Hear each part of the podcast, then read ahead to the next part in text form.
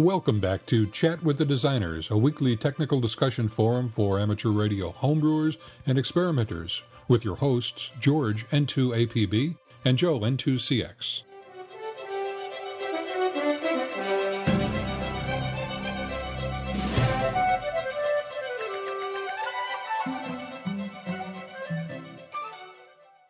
All right, let's get started. Good evening, everybody. This is George N2APB, co host for tonight's session, along with Joe N2CX. You have joined us here together on Chat with the Designers, our weekly TeamSpeak session on Tuesdays at uh, 8 p.m. local Eastern, which is 0000000000 Zulu. And uh, we're really glad to have uh, such a good audience here tonight. This is great. We've got a super presentation for everybody. Well, we had a number of people feedback to us recently that antennas were a specific area of interest. And whether it's feed line or grounding or different kinds of antennas or radiation patterns, you name it, antennas seem to be something that uh, binds us together almost as much as solder does. Um, maybe doesn't burn quite as much sometimes, but uh, nonetheless, um, we uh, also had a suggestion for getting into mag loops, since some people knew that, that Joe and I were uh, did some experimentation not too long ago on a, a new design, a bit of an approach to uh, STL, small transmitting loops, and uh, we put together some good research and data, empirical, um, theoretical, which matched the theoretical pretty closely. We used some techniques that we talk a lot about um, here in our forum, in our homebrewing forum, as far as tools, measurement, uh, scientific method, and uh, construction practices and areas that we don't always uh, get a chance to exercise a lot and out in the field. So that's what we're going to be talking about tonight. And uh, as the uh, slides on the main page indicate, our main topic this evening is Magnetic Loop Cookbook. Perhaps not a novel name, or at least uh, not, not unique, uh, but it sort of says all about what we're going to be talking about here tonight. And um, we think that you're really going to enjoy it. We have a lot of material, so we're going to get into it pretty, uh, pretty quickly. You'll see on our home page that we've started up um, a Yahoo group called C WTD, Chat with the Designers. So much like the Yahoo groups that we all had, you know, belong to, some 15 or 20 different groups, what we wanted to do is to create a, a Yahoo group for the Chat with the Designer group. That is you folks, and I urge you, I encourage you to go to our homepage and just click on the the link that uh, says click here to subscribe.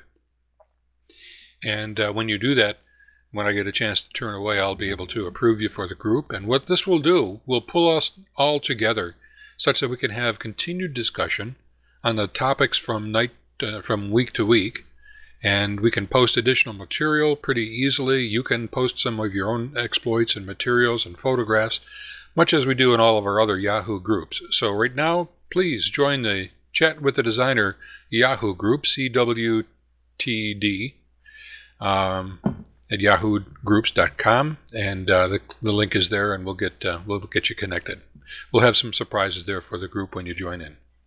Okay, Joe, let's get started here. And uh, again, what we did is, uh, uh, well, Joe, why don't you kind of set the stage a little bit? Take just, just a few minutes and set the stage for what our design goal was, what we wanted to be doing, and some of the background that we wanted to uh, that we had to research and do some empirical types of uh, tests and preliminary things, and how that kind of correlated into the direction that we headed relative to the theory of uh, magnetic loop uh, design. Then maybe toss it back to me for a little bit more, and then we can get into some of the uh, the first slides. Okay, yeah, thank you, George. By the way, please approve me for the uh, Yahoo group. I put in my uh, request to join about an hour or so ago. Um, interesting. It's a moderated group, and yet the moderator has to approve you. Hmm. One would think they might say the administrator has to approve you, but I guess that's just semantics. Anyway, um, magnetic loops, small uh, transmitting loops, uh, are interesting antennas they uh, they have a lot uh, seem to have a lot going for them. Um, small size, uh, relative simplicity, and uh, uh, the promise, at least, of some uh, reasonable performance in, in a small small size, something uncomplicated to build, as opposed to a big Yagi on a tower or something. Um, the um, theoretical uh, size for a, a small transmitting loop, a mag- magnetic loop, is that the circumference of it is uh, less than a tenth of the wavelength. And um, we have it in the slides. I, I don't recall exactly, but what that means is for 40 meters, uh, the circumference of a four and a half foot loop would be um, uh, a tenth of a wavelength. For uh, 20 for 20 meters, it'd be about that. Uh, but that's just that's just a rough figure. Um, the loops will work in any size. They they have certain characteristics of having the uh, uh, low noise pickup and uh, uh, magnetic uh, transmission reception capability, um, at least in the near field, when they are less than a tenth of a wavelength. But uh, if you if you use over a wide frequency range, you're you're going to be probably over that limit at the high end frequency wise anyway. But we're speaking just roughly a tenth, tenth of a wavelength. Um, they they do have some uh, some benefits and uh, very small size, reasonable simplicity, but um, they they have some uh, disadvantages too because they are so physically small, their radiation resistance is low. We'll talk about that a little more later, but basically what that means is you have to be very careful uh, to minimize losses as much as you can, or the radiation resistance will be a small fraction of the ohmic resistance. That has to do with the size, the diameter of the uh, materials you use, uh, connections you have in there, and uh, indeed uh, very importantly, what kind of tuning capacity you have. Tuning capacitors can be uh, can be very critical. Um, at any rate, um, with those things in mind, we set about um, thinking about um, what we wanted to do with uh, with the loop. Uh, now, the radiation pattern of the loop is um, is reasonably good. It's it's kind of like a dipole. It's uh, it's a donut, but uh, with the loop in the vertical plane, um, at right angles to the Earth. It has a, uh, a figure eight pattern, which is uh, maximum off the ends of the loop and minimum off the uh, the center of the loop. And uh, even at uh, low heights, um, it has a an omnid- a not an omnidirectional pattern, but it has a, a, very good low angle pattern, as well as some high angle stuff uh, within its plane and it's reasonably efficient. At the high end of the HF range, where you might want to uh, predominate uh, low angle radiation and uh, not have high angle radiation, you'd turn the thing on the side so that it was parallel to the Earth. And the donut would uh, go out horizontally in a circle around. It would be omnidirectional. Uh, but in order to get that, the antenna has to be, uh, even a loop has to be at least half a wavelength above ground. For 20 meters, that works out to be 30 feet, which is not too bad. But at 40 meters, that's uh, 66 feet. It starts to get uh, starts to get to be a pain in the butt. It's not real easy to do.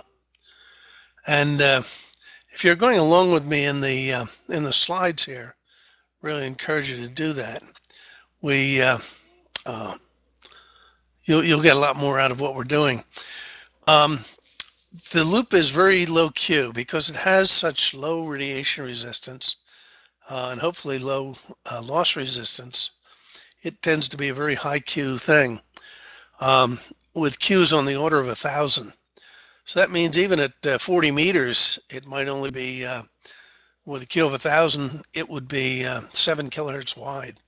So you need a means of tuning it and you need to keep it physically rigid. Otherwise it'll be detuned by um, by wind, by uh, temperature changes, whatever else. So you have to tune it, and uh, uh, therein lies a bit of a problem. Uh, getting a good tuning capacitor that's low loss is not uh, not the easiest thing in the world. You also have to match it. Um, you can do you can you can't just break the loop and put coax in there and feed it as you do with a dipole or other antennas. You have to somehow um, transform the the impedance of the loop to 50 ohms. That can be done either with some sort of gamma match, or uh, indeed what we did with our design to use a uh, to use link coupling. Um, just for just for information's sake, one of the slides shows a, a copper loop, three foot diameter copper loop with half inch tubing. The equivalent circuit uh, is an inductor with two and a half microhenries inductance, uh, tuned with a 52 picofarad capacitor uh, on 20 meters. The radiation resistance is 0.065 ohms, 65 milliohms. That's where the energy goes that's being radiated. And the loss, even for a three, three, um, three foot diameter loop, the loss is uh, 0.07 ohms, 70 milliohms. The Q is 810. Bandwidth is uh, 17 kilohertz. And an interesting thing, even with this low power at 5 watts, the capacitor voltage is 943 volts. So it is indeed a high Q tuned circuit. Um, and there are design equations. We list them on one of the pages for the uh, radiation resistance, loss resistance, efficiency in terms of the physical structure there. And uh, it makes your eyes go buggy. And uh, just to emphasize that point, we have a picture of uh, a, a, gentleman whose name escapes me at the moment, who's going cross-eyed. And that's what you'll do if you uh, go through the uh, those equations much. However, there are a couple calculators on the web. There's one by um, um, AA5TB has a uh, an Excel spreadsheet calculator that's very good to automate the design process. So you can do a number of what ifs using that to plug in the uh, the diameter loop you want to use, the type of material, be it aluminum or copper, uh, the um, uh, that is type of material, also the diameter of uh, what you want to do. And you can see for a given frequency and size what the efficiency, the Q, and the bandwidth is going to be. Very easy way to do some uh, what if. Uh, yeah, Marty Feldman is the guy. Somebody popped up on the uh, info sheet. Thank you, Armand. Um, anyway, using uh, a spreadsheet like that, you can very very quickly run through a number of calculations and it's uh, quite ducky to use that spreadsheet. And AA5TB, whose name is Steve Yates, uh, encourages you to use his uh, spreadsheet. Just, uh, just give him attribution. We used it quite a bit trying to do the initial groundwork just to get um, get some ideas about what's uh, what's what with the loop. Um, and uh, I think I'm going to leave it with one last slide that uh, is kind of interesting. Using the uh, the loop, uh, using that spreadsheet for a, uh, three foot loop at uh, 40 meters, uh, you can crank in various diameters of tubing, starting with half an inch diameter. Um, the bandwidth is um, 22 kilohertz.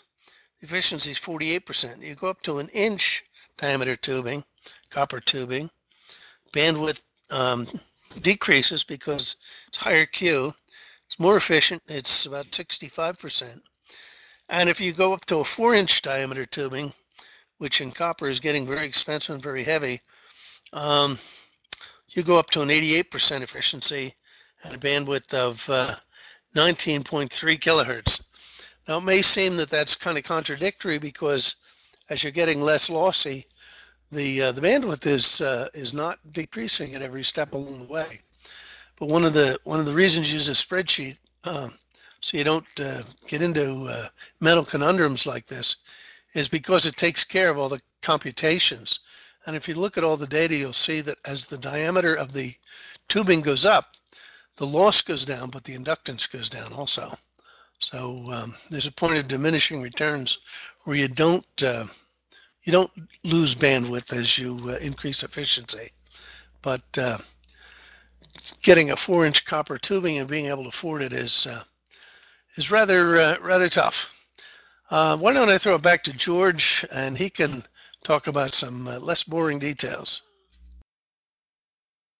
Oh, I don't know about bo- less boring, Joe. This is this is fascinating stuff. If anybody has kind of studied the subject at all, uh, there's a little bit of mystery. There's a little bit of uh, seemingly uh, an art in putting together any kind of an antenna at any time.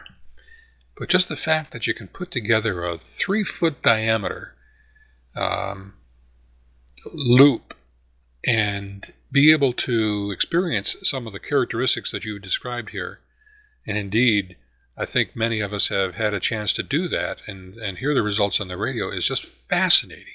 Absolutely fascinating. It's one of those things that you, you really have to hear it in order to believe it. Now, I've talked about that particular kind of uh, fact before when I was uh, uh, extolling the virtues of binaural audio.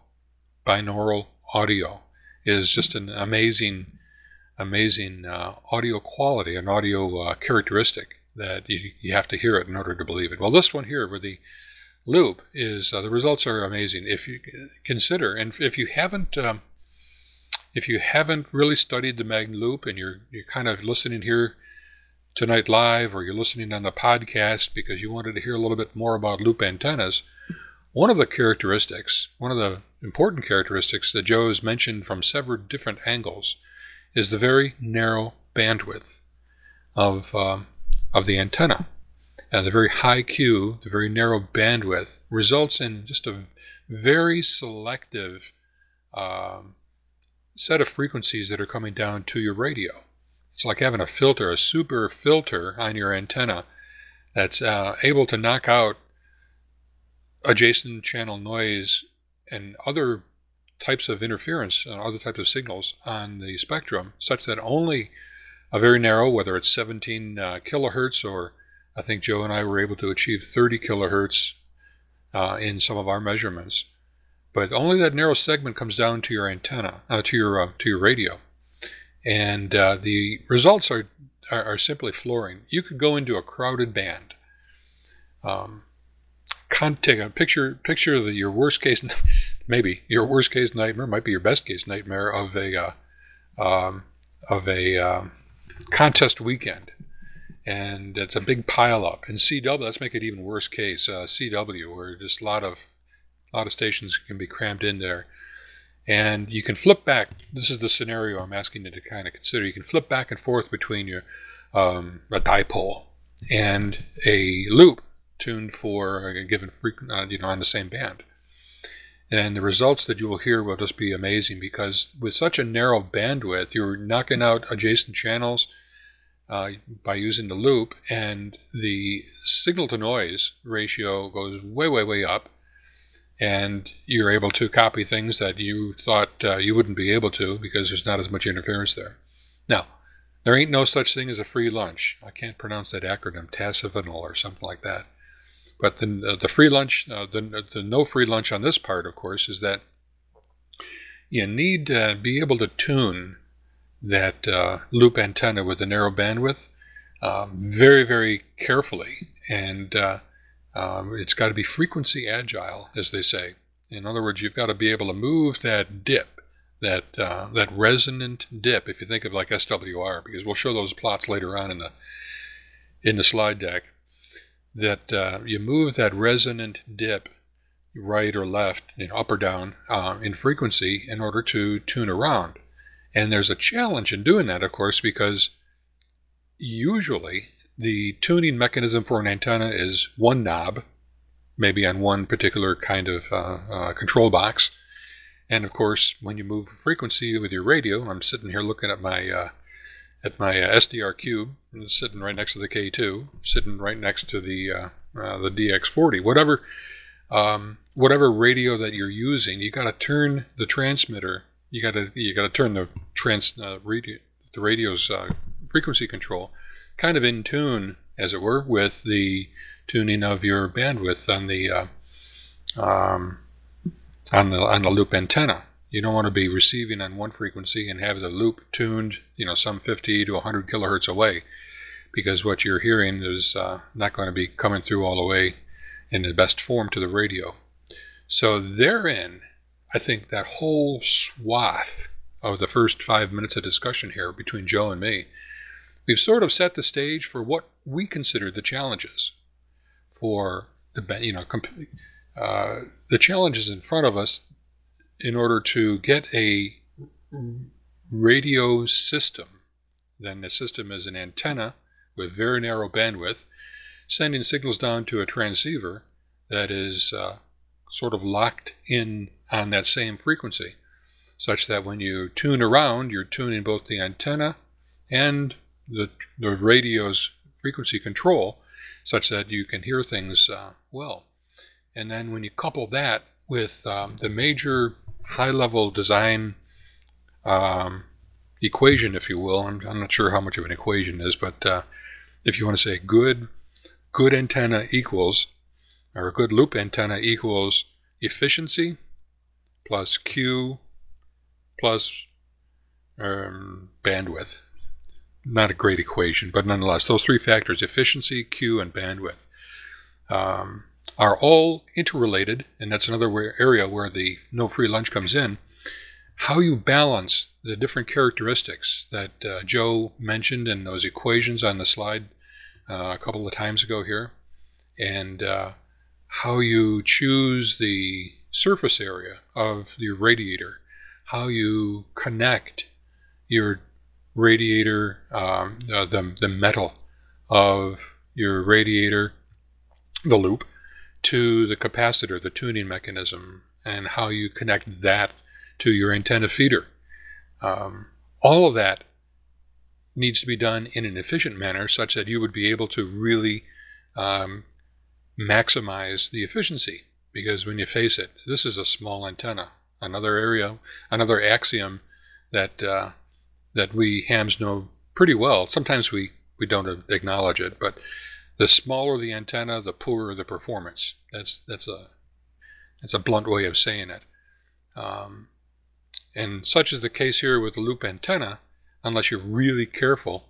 And even if you're careful to the nth degree, I mean, the best you can get is um, I don't know what the efficient, the best efficiencies can be achieved here, Joe, that we saw even, but it's not that great. I mean, you will do efficiency-wise a lot better with a standard wire dipole, but uh, you wouldn't have some of the benefits that we're talking about here. Just as an aside, um, all of the design tools, um, the calculators, we have some great reference uh, books. Of course, the classic one by Ted. Uh, uh, shucks, Joe. What's the name of um, uh, the Real Cookbook uh, author? Ted Hart. Ted Hart. So you've got his uh, book referenced at the end here. So check out, per usual, all of our references that we provide. We normally put together a pretty good bibliography for anybody who wants to take this material and kind of expand on it and go in your own direction, which we heartily encourage. And uh, check that out because this it kind of pulls together the discussion elements that we're, that we're referencing here. Um, when when we get a little bit more downstream, we're going to mention the uh, that uh, we're going to launch off of my the point where I said coupling the the tuning of the antenna, the loop antenna, to the tuning of the radio, and there's a technique that we uh, that we designed and built and proved out um, quite well. And to our knowledge, there's only maybe one or two other approaches, um, one not too similar, but um, a way of coupling um, automatic control of um, frequency of a radio to the frequency of the loop was published in QST, I believe, or maybe it was QEX. But regardless, we used SDR, uh, SDR techniques with a SoftRock, and uh, uh, we'll get into that in just a little bit. But that was some of the uh, the the fruits of our labor here in, in this this effort. So, why don't we get into the actual construction, Joe, and the approach that we took for maximizing, uh, what do they say, accentuating the positives and uh, kind of minimizing the negatives, and we'll uh, be able to see what the mechanical look of our antenna was. Very good. Thank you for uh, for the uh, overall material, giving uh, a better better focus on what we are trying to do and and uh, the end goals. I get concentrating uh, too much on the theory and down in the nitty gritty. It's good to have an overview to to give a good uh, picture of what's happening. Uh, one slight aside, and, and I'm not going to go into in, in depth, but there um, there was some controversy about the efficiency of the antenna. Um, a Brit G3LHZ, uh, Professor Mike Underhill, um, challenged the established um, uh, theory about uh, loops and their efficiency and claimed that um, they actually work far better than um, theory would predict. Well, um, there's a Canadian, John Belrose, VE2CV, who is a, an antenna expert who has both the theoretical tools and uh, the ability to do very accurate antenna measurements. Um, he debunked Professor Underhill's uh, uh, claims of, of uh, efficiency and gave uh, both theoretical and some good uh, uh, measurements to uphold the traditional um, theory and performance of loop antennas, which is not to say that they're bad, but um, you go just a little bit astray in your thinking about them and, and think that they're much better than they are. Um, we have some, uh, there are references to, to the uh, papers by both the gentlemen in the reference section at the end. Uh, those of you who are interested in uh, loops and backgrounds might be interested in it. What we were trying to do was to optimize the efficiency and the effectiveness of the antenna. And um, what we decided to try, rather than working with a loop or working with a, um, um, yeah, a tube, working with tubing, was we thought we'd try a big flat inductor, a big flat conductor. Now, uh, copper's heavy, copper's expensive, and aluminum is uh, not quite as efficient, but it's a a lot lighter and it's a lot cheaper. We found uh, um, copper flashing that is uh, used in construction at uh, the local um, hardware megastore, Home Depot or Lowe's. Um, you can get a big roll of uh, um, 50, 50 feet of it for something like uh, $30. So it's very attractive uh, as a material to use instead of a, a instead of tubing, um, at least from a theoretical point of view. Um, and using something like that, uh, you don't need any joints to connect the pieces together. Um, we estimated, I think we used eight inch flashing. I, I don't have a piece of it handy, but uh, we estimated that uh, uh, without without theoretical background, but just going by the surface area of the aluminum and the fact that uh, both sides of the the uh, flat material would be conductive, um, we estimated that this um, this this uh, flat metal would have an estimated loss approximately equal to the uh, three foot tubing, so that um, it's a lot easier to uh, uh come by and uh, has a similar loss. Um, some will say that uh, there are some end effects, current crowding at the edges of flat material, but there's a reference in the stuff at the end where someone has done some some work trying to say that it's not all that bad and you don't lose that much from uh, from current crowding at the edges of flat material. Um, to complete the picture, what we did um, to come up with a the means of both coming up with a uh, a tuning capacitor that uh, would have enough capacitance to tune the darn thing, uh, to have high enough voltage, and to um, eliminate the uh, problems of mechanical connection to a, a separate capacitor and um, the the attendant problems of of uh, having multiple plates and having all the uh, physical joints of them and uh, some sort of rotor as with an ordinary capacitor what we decided to do was to overlap the two ends of the loop the flat conductors space them next to each other with a dielectric material a uh, high voltage uh, uh, tolerant uh, dielectric material in there and to tune it by uh, adjusting the spacing between these two plates, uh, so that when they're when the plates are close together, the someone trying to break me. Go ahead, George. I'm sorry for the interruption, Joe. I just wanted to point viewers to slide 45. Is way back in the deck as a support slide, but that that slide probably is best uh, physically showing or graphically showing what you're talking about as far as the uh, the flashing going around a loop and then the ends are overlapping. Go ahead, Joe. Okay, thank you. Yeah, picture is good. I, uh, I didn't have the flexibility to go flipping through and, and look for it. Uh, anyway, the point was that you could vary the uh, spacing between the plates uh, to to do the tuning. And um, when the plates are close together, there's a sheet of Teflon, which is relatively inexpensive in small pieces between them, so that uh, you get the effect of uh, higher dielectric constant, so that you can get a high, relatively high capacitance in a small area there are formulas for it in, in our uh, slide package. And then as you spread it apart, um, the um, high dielectric uh, plastic material becomes less effective so that you end up with uh, predominantly air dielectric so that you get a wide uh, uh, tuning capacitance min to max range to get a wide uh, tuning tuning range for the loop and it's uh, it's about as efficient as you're going to get because the losses in the dielectric material are very small.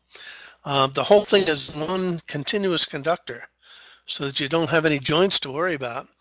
Uh, and the, um, the entire losses are ohmic losses, which are just a, um, a factor of the um, type of material. Uh, and it's thick enough being, uh, I think it was something like uh, 10 or 20 mils. It's thick enough that uh, Skin effect says that um, all the all the conduction is at the outside edges of, or the outside of the uh, material, so that uh, even the thickness is not a problem. So it's um, maybe mechanically difficult, but uh, it's uh, it's um, about as efficient as you're going to get for a simple loop. And um, there are practical considerations. Rick uh, put uh, drop the note out. What happens when it rains? Well, that's another issue, and we'll get into that a little bit later. Let me see if there's anything more to talk about with. Uh, yeah, well, there's there's a uh, slide here. Just a sec, Jim. There's a slide here that uh, shows the Jim W1MFMR. Are you uh, are you using push to talk, or do you have your Vox on? Because you're uh, you keep blipping me here. No, I'm brand new at this, uh, Joe. Can you hear okay. me? Okay. Yeah. Yeah, we hear you fine. Are you using push to talk? No. Well, we encourage push to talk because oh, okay. if you don't, it feeds back to me all the time, and it's rather annoying when you're trying to talk. Okay, I'll see if I can find out how to do it. Thank you. Okay, no problem. Anyway, I just wanted to finish up with the uh, the discussion of the uh, the tubing or the, uh, the flat material, there is a slide that shows, uh, uh, I don't see what number it is, but there's a slide that shows the uh, AA5TB spreadsheet for um, three inch diameter tubing. And uh, we use that as uh, kind of the goal for the performance of, of, our, of our loop antenna.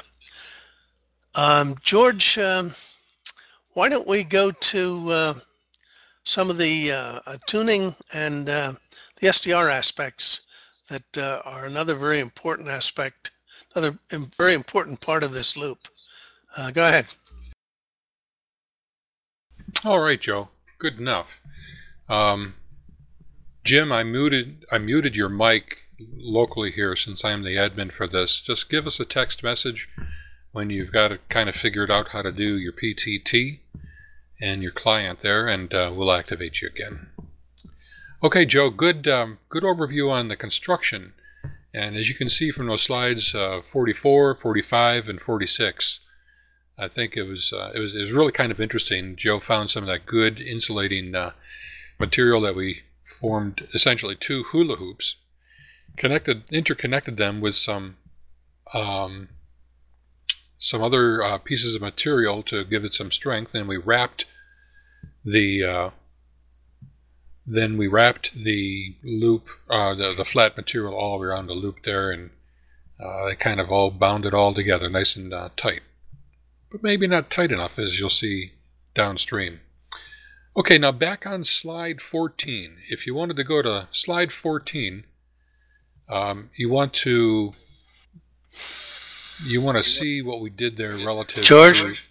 yes I don't see slide numbers on the package from from uh, the from the uh, website. So your slide reference numbers uh, are not all that useful. Oh, okay. Yeah, I thought it was a PDF, and in a PDF viewer, I thought that it might show what the uh, slide number was. Well, it's the 14th slide if you wanted to count forward, and uh, it's, a ti- it's a slide that's entitled The Midnight Loop, and it shows a system view.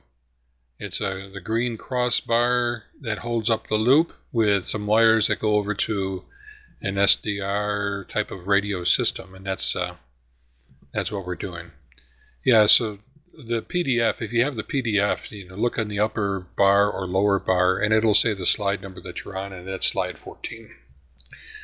Alrighty, so what we did, and, and what we did was we put together a system that essentially, and this is the high level view, it connected the um, it connected the tuning of the transceiver, which in this case was an FT817, to the tuning mechanism of the midnight loop. Now, recall what Joe was saying that the tune, the midnight loop, the, the loop antenna itself, was tuned by means of a stepper motor that either brought closer together or separated farther apart those two overlapping end flaps of the uh, 10 inch aluminum uh, sh- uh, flashing. And they were kind of held rigid, so you know it's almost like a duck bill that was either opening up wide or closing down narrow. And of course, that changed the uh, the, the capacitance and it would change the resonant frequency of the loop. And we did a, a, great deal of experiments to find out what the extremes were, where we wanted the settings for one tuning point versus the, the min tuning point in the band versus the maximum tuning point of the band. And we used 14 megahertz, 20 meters, as our uh, band of interest uh, for, for the antenna. And although the band, the antenna itself could go across uh, several bands. Now, understanding that um, there was uh, there's a PIC in the center, pretty much the center of the of the diagram, and uh, you'll see that that PIC controller does two things mostly. It controls the stepper motor of the loop uh, and uh, capacitor, hence it controls the frequency at which the loop is uh, resonant, and that that wire goes off to the left up to the stepper motor is labeled up and down drive. The, um, another wire coming off to the right of the PIC goes over to the transceiver, um, and that line is labeled CAT, Computer Automated Transmitter Controller, whatever CAT stands for, I've forgotten at the moment, but it instructs the transceiver to uh, change frequency as well. And um, in a nutshell, what we're doing is that we, the, the PIC, the software in the PIC, um, instructs the transceiver to send a low level signal through that attenuator, and we're, we're transmitting the signal through and um, uh, by the, the loop antenna. And then off in a, a separate little soft uh, SoftRock receiver only box, and that's where you see the antenna off to the right hand side, the RF sampling antenna. We've got a sample of that RF energy coming in and showing up on a spectrum display. Um, it's a it happened to be on a new the the NUE PSK uh, box, which happens to be nice and convenient spectrum display without a stinking computer screen, of course. So, uh, but you could use a computer screen with your normal little SoftRock there and get the same kind of spectrum display. Essentially, that shows a spike, a major spike, where the transmitted signal is within the spectrum that's being viewed on the NUE PSK or on your on your wider bandwidth uh, uh, spectroscope, Rocky or, or whatever they might be. So now we've got a, the signal that feeds back from the spectrograph back to the PIC, and now we've completed the loop. So the PIC is instructing the transceiver to send a signal. The signal is being generated and goes up out of the loop. It is being picked up by the RF sampling antenna, which, by the way, physically is located right inside the loop. It's shown separate here, but it's all a compact assembly. And the, uh, the antenna was inside the, uh, inside the loop. And then that signal that the loop is transmitting on gets shown in the display of the spectrograph. And there is electronics that scans that spectrograph and determines the frequency at which that major spike is occurring. So the PIC knows what frequency the transceiver is being commanded on to transmit on. It knows the frequency that the major blip is coming in on a spectrograph, and and it is able to tune the midnight loop to maximize that signal.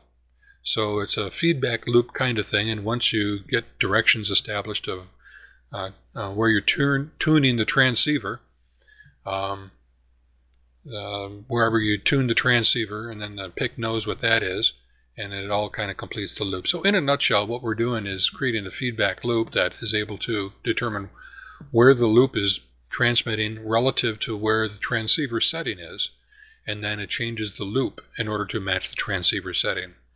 So that uh, that's the overall system. It's maybe easier to maybe easier to describe, but certainly a lot harder to implement.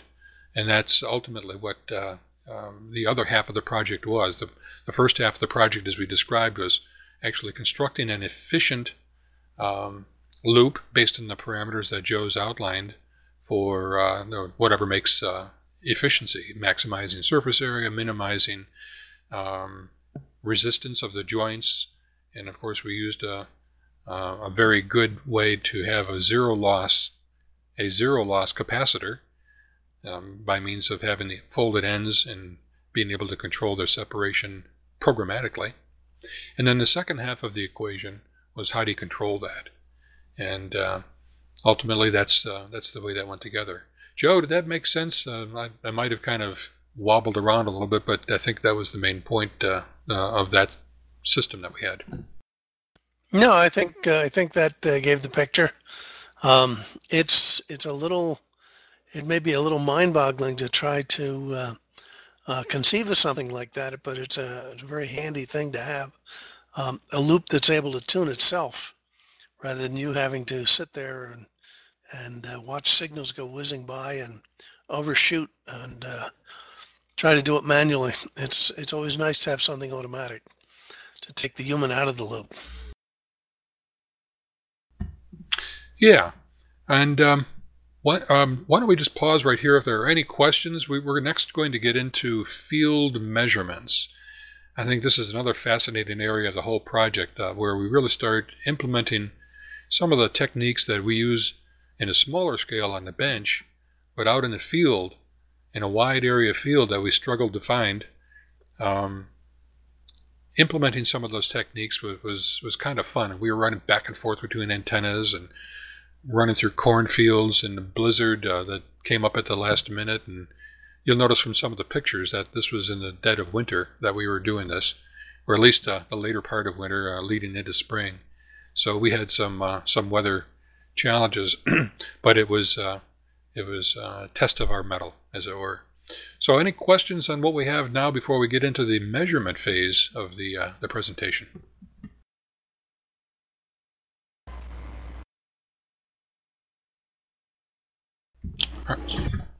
Yeah, Ellen, go ahead. Okay, I wasn't sure if my uh, my ping was uh, seen there. Uh, I guess the question I have is um, about the the feed point. Uh, I, I, I joined a little bit late. I'm not sure if you covered this uh, earlier on, but you know, you know, I, I see how you've constructed the capacitor as just uh, extensions of the the par- the flat loop but I'm curious about how you couple the feed line into the loop. Um, you know, kind of the schematic later on kind of shows a uh, another smaller loop. I don't know if it's you're just inductively coupling into the main loop or, or what the details are there. Yeah, that's a standard technique. Joe, why don't you review that uh, one of two methods for coupling uh, antennas, and one is the gamma method, and the other one is what we did.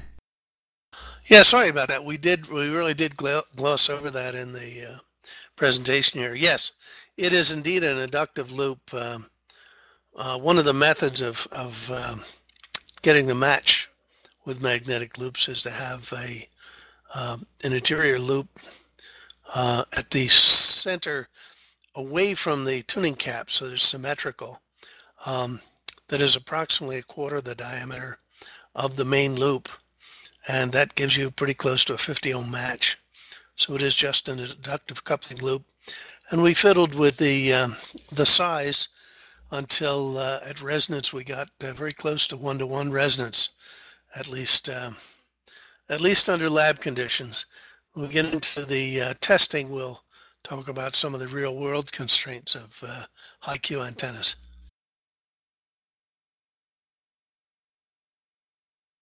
That answer your question, Alan? Yeah. Okay. Yeah. I, I guess I'll look back at the photos because I'm not sure I saw that loop in the photos itself. I did see it in the schematic, but uh, very interesting. Thank you. Sure. Yeah. We. I, I should have uh, should have mentioned that up front a little more prominently, but uh, that just kind of fell out in the wash. That was one of the easier things to do. Uh, go ahead, George. Okay, there's another there's another uh, thing that you brought up since you brought up uh, Mike uh, LHZ. Hang on. And that is that uh, Mike had uh, come up with a, a scheme to uh, feed a loop, something that I tried using, if you can follow my description here, a piece of wire that was wrapped around the tubing of the loop itself, or in my case, the flat uh, flashing of the loop itself. Just just spiraled it around a few turns, and then attached the free end to some point on the loop. And you could adjust this in uh, any way you want to get the SWR down and the match working and so forth. It works pretty well. Uh, it's not frequency agile, but neither is the loop that uh, is traditionally used, as you guys did. But uh, it just it's something something to play with, and something that was uh, very obviously just a piece of wire, very simple to uh, uh, set up. Yeah, thank you, Pete. Yes, indeed. I I was not real thrilled with that. I, I did something and I tried that, um, and and it it is actually a combination of magnetic and capacitive coupling so that there is a little more freedom in trying to get a good match. Um, what I found was that unfortunately it uh, tends to unbalance the loop a bit and to uh, make it uh, more of a um, uh, less of a balanced structure so that it uh, re- responds to uh, nearby electrostatic noise a little bit more than the magnetic coupling does. Uh, which was why we set on the uh, on the uh, the balanced uh, loop uh, symmetrically spaced so that we didn't unbalance the loop itself. Um, have you found any noise pickup things from that experience from that, Pete? no, not really. Nothing, nothing special on on noise. It seemed to work okay. I, I, don't think it unbalances the loop any more than a gamma match does. For noise, uh, I tried a ferrite uh, based uh, transformer. It was actually a commercial transformer that I found in a surplus store some years back, a lot of years back. And uh, for uh, receiving loop, particularly on the broadcast band, uh, that worked by far the best as far as noise goes. Yeah, I, I have had some experience uh, commercially. Worked worked in the aerospace industry. we installed a um, an LF uh, communication system for the Air Force.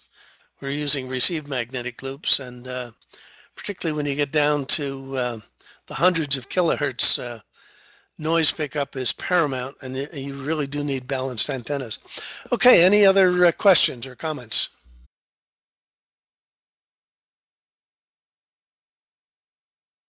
Alrighty, let's go on to uh, slide 22 which is uh, comparative field measurements.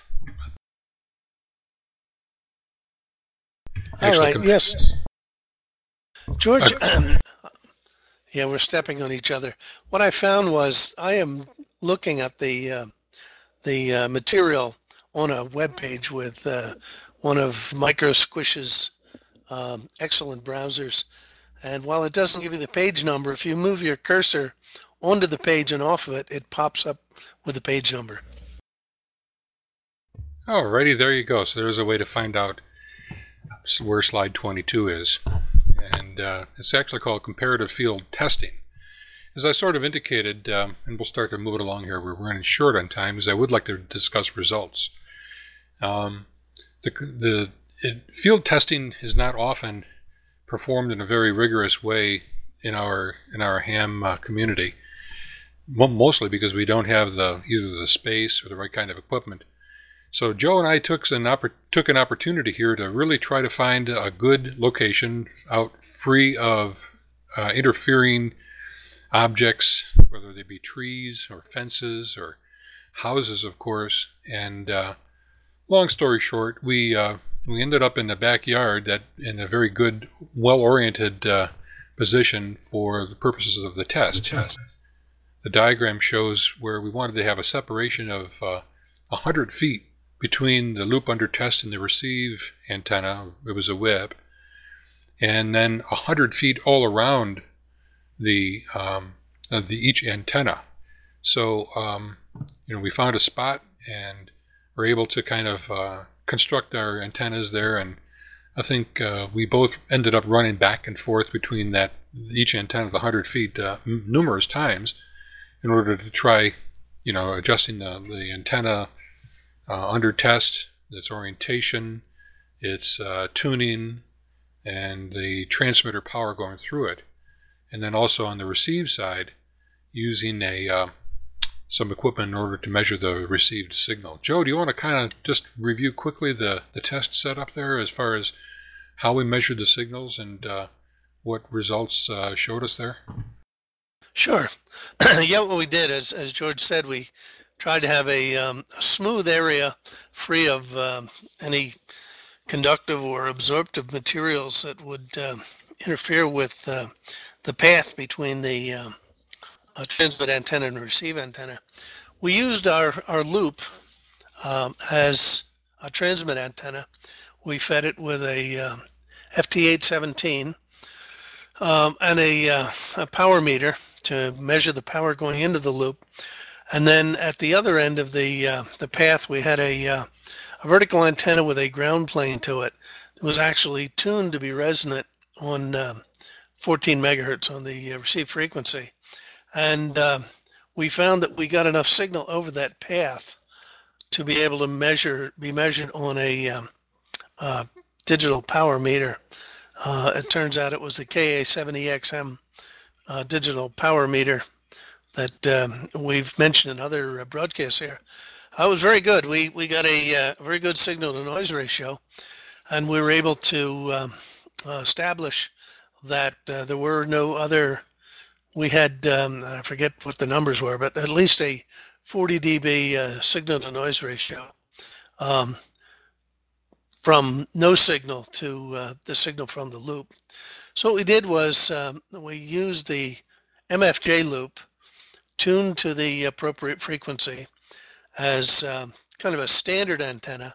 We fed approximately four tenths of a watt into it and uh, aimed it end on toward the receive loop measured the signal at the far end. And then to be sure that we weren't um, we weren't radiating in the feed line to the loop, we rotated the loop 90 degrees, which should give us a null.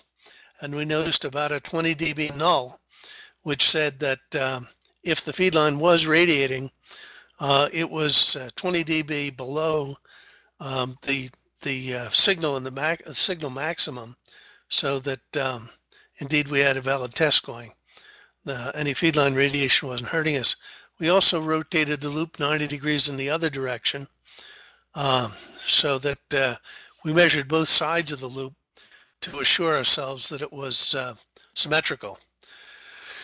Okay, that worked reasonably well with the MFJ loop. We mounted it on a stand. It was about, uh, um, bottom was about three feet above the ground. And then we put the, um, put the midnight loop in and uh, we had the devil's own problem trying to keep it tuned. Um, it uh, obviously with the capacitor plates um, just being spaced apart by air and some dielectric, uh, it wouldn't work very well in rain. Uh, that would short and really detune the antenna. We found also, unfortunately, that just moving the loop a little bit uh, in trying to rotate it and with wind, uh, with the wind trying to rotate it and bend it, the IQ of the antenna really, really did us in as far as detuning. So what we had to do was to lash the antenna down in position. And even so, there was a little little bit of bending from the uh, from the winds that tended to detune the IQ structure. But uh, we did the, the same test. We measured the um, signal at the far end with the uh, antenna end on to get the maximum uh, oriented one way. We rotated 90 degrees to be sure that we got a, a good null. And then we rotated another 90 degrees to get the other side of the pattern. There was a little asymmetry, but uh, to make a long story short, um, though we had some problems with the power uh, from the transmitter and resolution of our uh, transmitter power meter, uh, ended up that uh, the, um, the midnight loop was at least a dB better than the uh, um, than the MFJ loop, which uh, tended to validate uh, more or less what we were trying to get, uh, the performance we were trying to get from this loop. But it also, um, this test condition, this testing under adverse conditions proved to us uh, pretty much without a, any doubt at all that uh, this midnight loop is not an outside loop. Um, it's now in my attic and uh, it works quite well there uh, because I don't have any winds, I don't have any uh, earthquakes or anything bending it, and I don't have any rain to short the capacitor out. So while the loop is a success, technically it works quite well. Um, it's a general purpose loop that you'd want to take to the field, try to use, but it's an ex- excellent loop to uh, to use indoors. Yep, that was the, indeed the case, Joe. And um, I'll next mention some of the measurements we took as far as SWR and the resonant frequencies and so on. But during those measurements, um, I, was pretty much doing those um, here by myself up on a high deck that I've got in the backyard. And uh, I had it on a pole, and it happened to be a relatively light wind. And you'll see by some of the jitteriness, the jitter in the measurements of the uh, the SWR plots that even a slight wind is would have a tendency to torque, and I'm kind of using my at least my one hand here to indicate how the antenna was torquing despite the kind of dual hula hoop reinforced laddered together and then bolted and there were screws every 10 inches holding it into the plastic hula hoop material. Um, but even with all of that, it still had a tendency to kind of torque, kind of like uh, you would envision a Mobius strip um, in your mind, kind of uh, torquing and twisting when the wind was there. After all, the the flashing was a good wind foil or airfoil when the wind was coming along. And even though the flaps of the uh, capacitor, the overlapping portions of the flashing that was used as a capacitor, were stiffened with some poly whatever, um, and uh, that was so we could actually control the separations with stepper motor pretty well. Even those would kind of um, on a third axis kind of change in, in uh, spacing angularly, and thus, of course, the capacitance, and thus, of course, the frequency. Now, when we went to do the measurements of, of SWR, we used uh, the um, the Micro 908, and um, some of you know what the Micro 908 is. It's a programmable. It's a very unique programmable uh, homebrew antenna analyzer. Again, that uh, Joe and I designed some time ago, and it has an ability to output its data during the scan.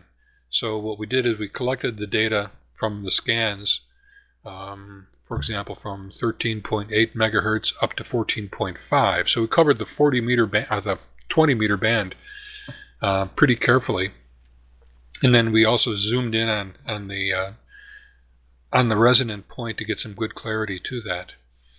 we our measurements uh, compared the MFJ loop to the uh, the midnight loop, our design, and um, the midnight uh, the, the, MFJ loop showed probably a better um, um, a better resonant and a, a, more narrow or a higher Q, at least what we think was a higher Q.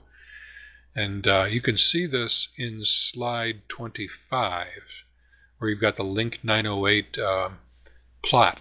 And the red graph, of course, the red plot is the SWR. And I show the bandwidth, the apparent bandwidth that uh, is at the SWR equal to 3 points on the curve. So wherever SWR of 3 is on that, that curve, the separation there is an estimate of the actual bandwidth.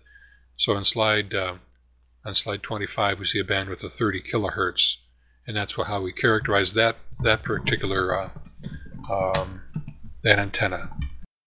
Going over to the midnight loop, we see a bandwidth of about 50 kilohertz. So it's a wider bandwidth. In other words, not quite as high of a Q. Um, we see a, um, an equally pronounced, if not more pronounced, dip, and uh, uh, which is always a good news, a good sign. And um, its performance was uh, um, rather as expected, I would think. And then later on in uh, slide 27, we see an interesting characteristic that I attribute to the moving of the uh, antenna. In other words, and this is come back, comes back to the point that I made at the very start about how narrow a signal is, how, how narrow the bandwidth is, and how few signals are able to be heard in that bandwidth. If you flip that coin over and you think about if you've got a varying signal within a narrow bandwidth, the apparent signal is going to come into and go out of, or go higher and lower, uh, that fixed bandwidth.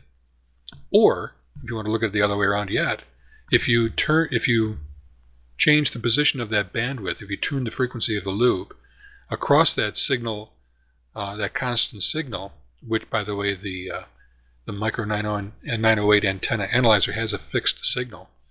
And then the loop is presenting a changing, because it's varying in the wind, it's presented a changing frequency and tune, tuning frequency and, and bandwidth. So the, the dip uh, that's shown in slide 27 is not quite as pronounced. In fact, it only goes down to about SWR of 4.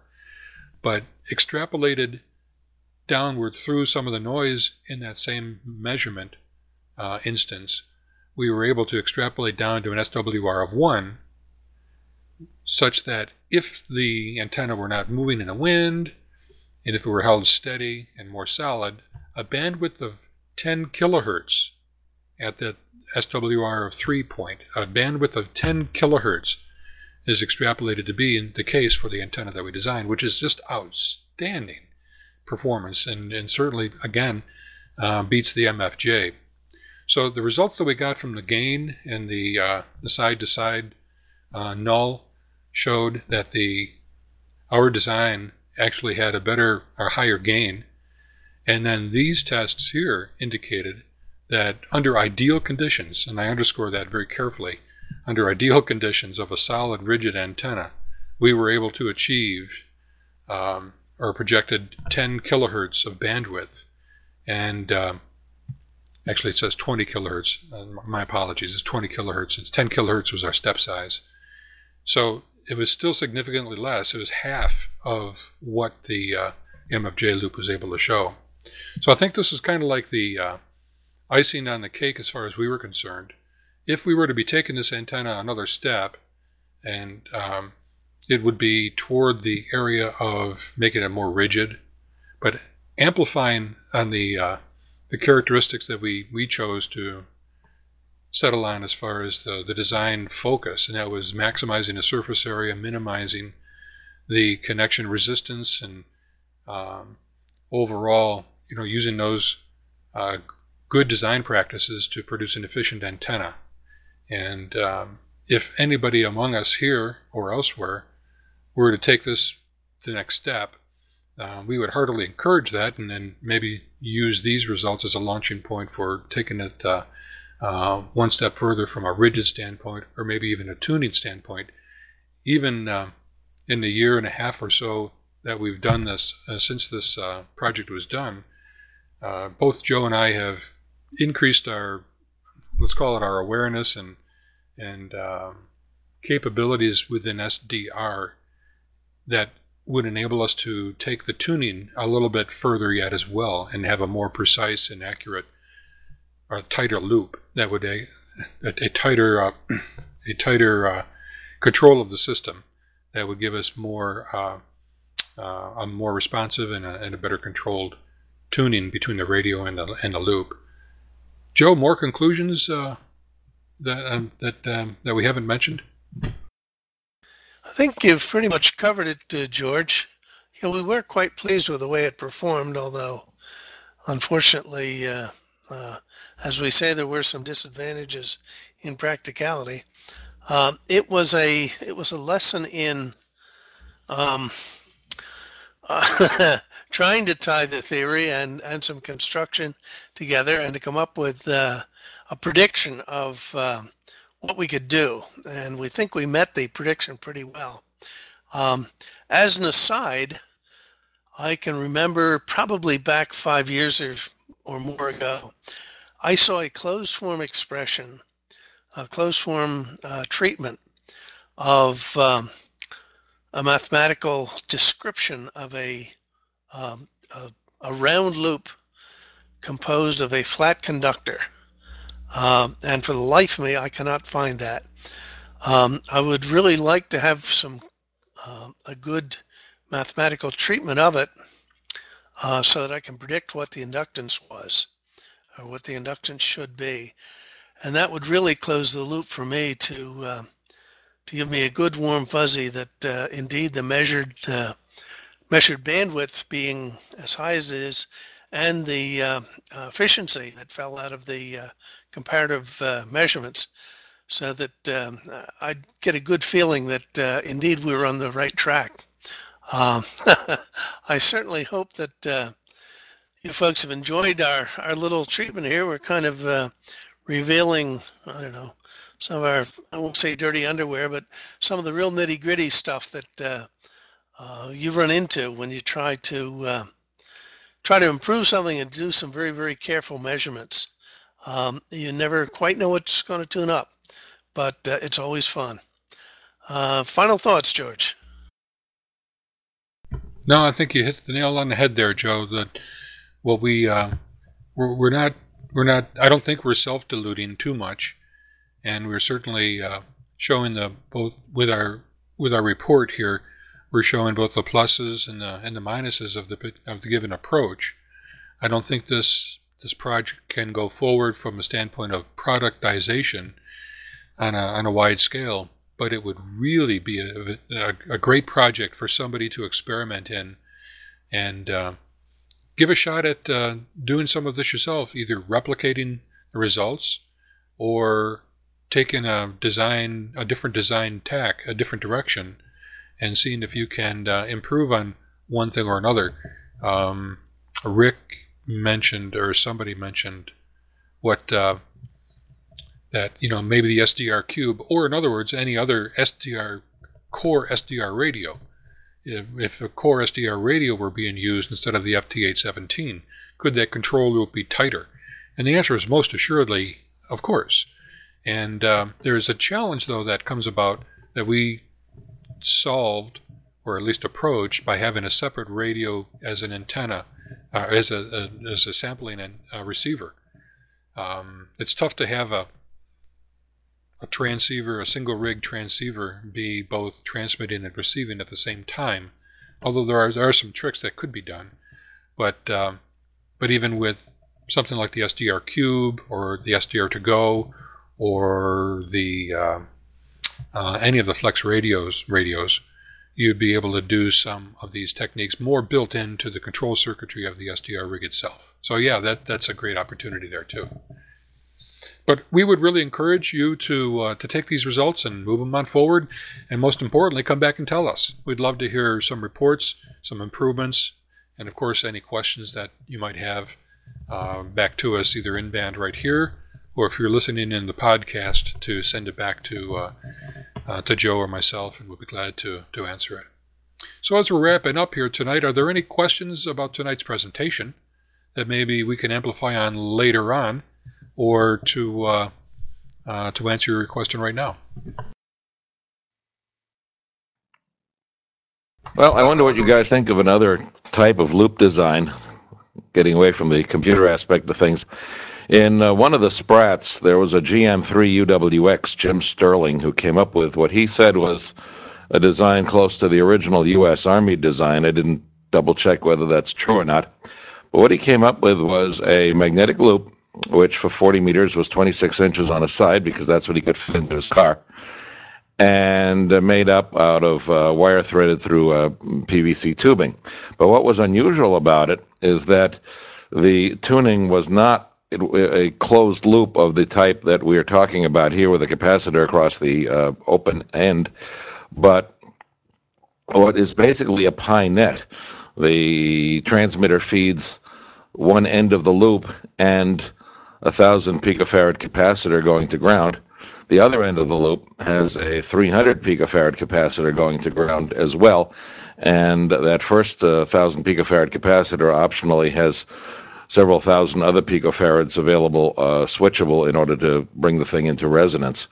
Uh, it's still a magnetic loop because of the size, but it's a completely different idea, and I'm planning to give this a try at some point.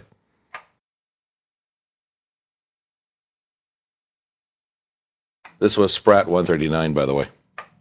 I'll have to look that up. I, I'd not seen it. Um, one of the one of the issues is uh, conductor diameter, and if the if the loop is only 26 inches around, you'd need a multi multi big, multi, whoa boy, very big uh, conductor diameter.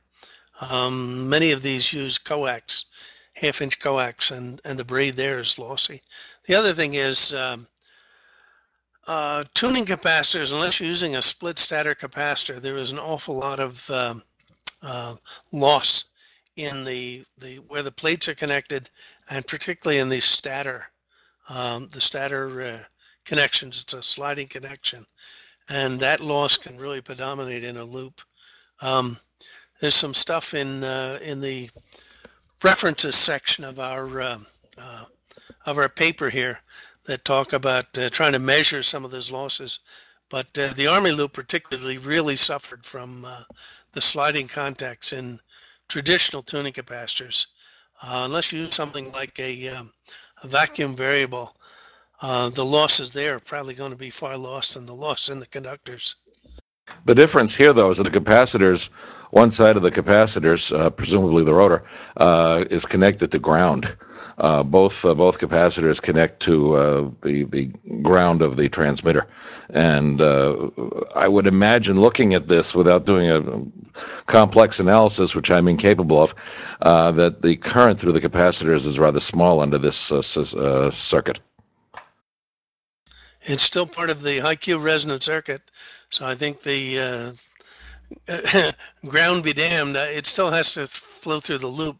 So I'm afraid the um, though the current is probably less, I, I suspect that uh, current is higher actually in a high capacitance thing. I suspect that it's still part of the circuit, and uh, uh, if you do an equivalent circuit, the losses will still uh, still have the same effect. Well, yeah, if the capacitor is handling any kind of signal, and if the capacitor is lossy, it's going to have a resistance. The question is how much. I don't know. It's it's it's something I hadn't uh, run into before, so it's worth worth uh, checking out, I think. Yeah, it, it might also be worth uh, doing an A/B test, which was like we did with the MFJ. Uh, we did that to try to validate things, and uh, you know you can often get a quick answer as to whether or not you're on the right track by doing something like that. Might be something interesting for you to try. Yeah, if I run into four or five hundred dollars for an MFJ loop, sure. borrow one. All right. Okay, think, thanks, guys. I think Nick had a question as well when we uh, when we last opened it up. Well, one more question, Nick.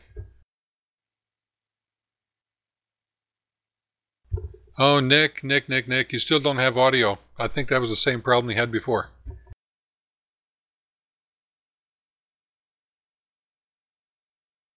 Okay, I guess no audio tonight for Nick. We'll catch you next time, Nick, or send us an email. Um, any other questions before we close you down tonight?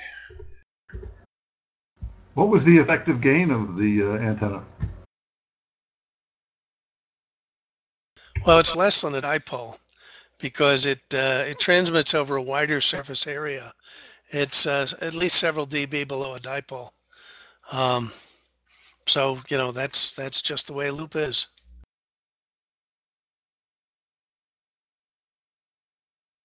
Alrighty then. Well, Joe, thanks a lot for uh, good uh, good stuff here tonight, and I hope everybody enjoyed uh, the material that we had to present. And mm, we've got an idea for next week's um, presentation and next week's session, and uh, we'll we'll put a, a, note on to the uh, Yahoo group for that one. If you have not yet signed up, uh, subscribed to the Yahoo group, please do so. I've only received maybe about seven or eight um, people's requests so far. So if you want to stay in tune with some of the activity and discussion that we will have definitely between each week's session, that's where it's going to be. And we might be discuss- continuing to discuss uh, uh, this topic here. We might bring on some others. We might be able to form some uh, uh subcategories that we'll be able to kind of track progress on different projects along the way. We have a lot of vision that we are eager to get implemented here with this whole concept of the uh, online, live, interactive ham radio magazine for homebrewers and QRPers everywhere. And that's what you've been listening here to tonight. Chat with the designers. Thank you all for tonight's attending tonight's session. We'll talk to you uh, next week. Bye bye now.